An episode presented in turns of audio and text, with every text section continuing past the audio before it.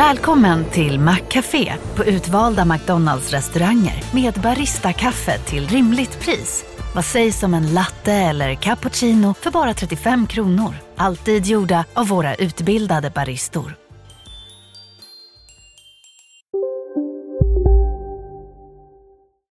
Hej och välkomna till Lisa läser.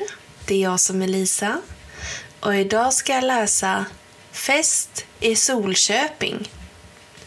Från musikpaviljongen på Stora torget står polischef Rubensson och läser upp ett meddelande om vad som ska hända på den stora festen i Solköping. På lördag är det dags för årets festligheter. Det blir dans och musik och många tävlingar. Alla som är med kan vinna fina priser. Man kan vinna skinka, korv, ost och mycket annat gott. Hurra!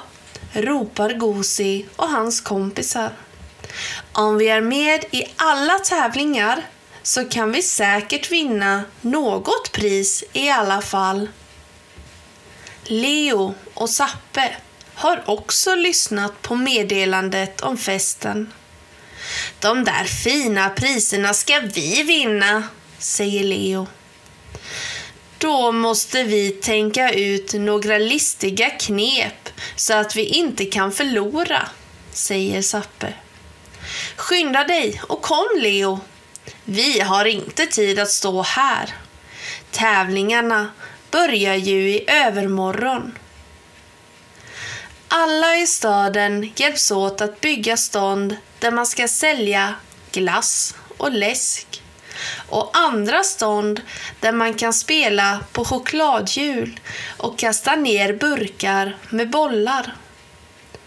Några sätter upp lampor och flaggor.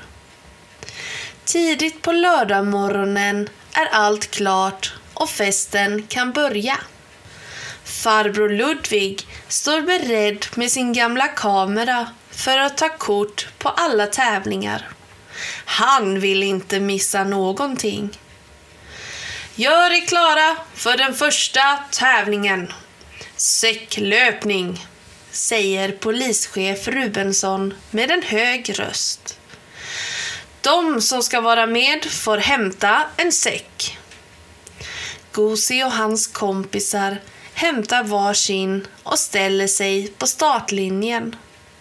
Där står redan Leo och Sappe med säckar som de har tagit med sig hemifrån.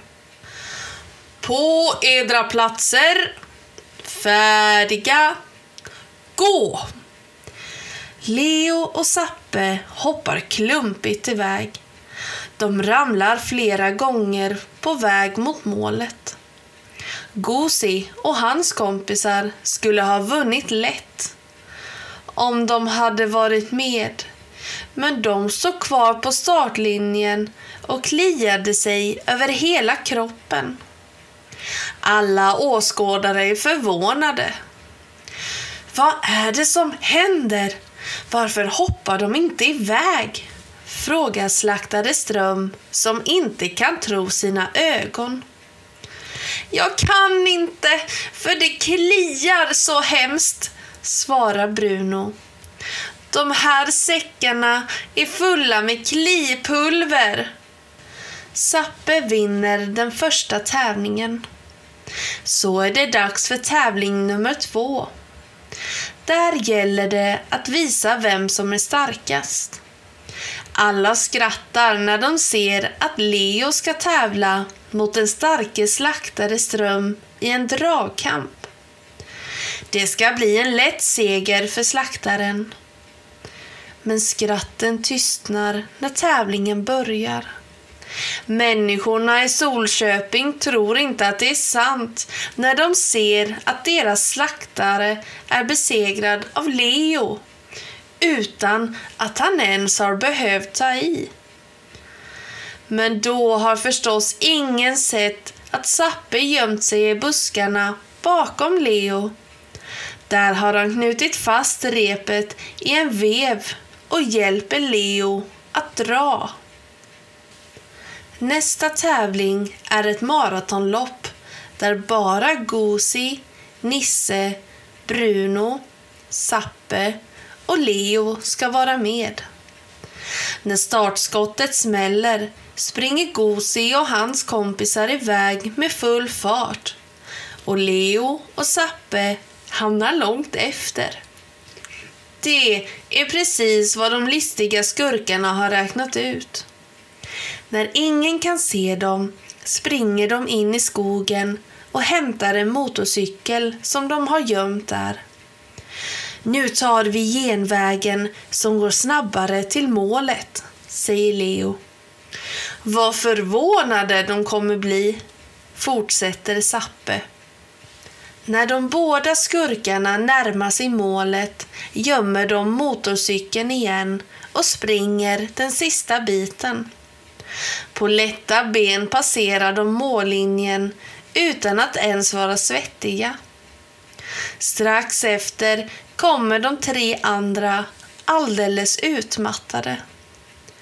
Vi har vunnit igen! Vi är bäst! ropar Sappe och är mycket nöjd med sig själv. Gosi och hans kompisar förstår inte alls hur det hela kan ha gått till. Sist av allt kommer den populära fisketävlingen. Till den har många anmält sig.